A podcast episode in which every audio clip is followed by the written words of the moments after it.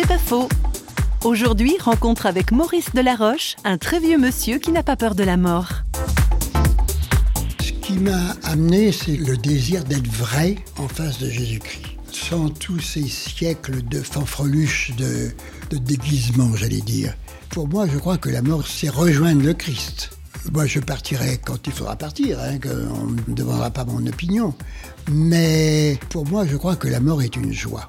Vivre est une joie aussi. Chaque matin, je remercie le Seigneur d'être en vie et d'avoir encore toute une journée devant moi. Mais je suis très heureux de vivre.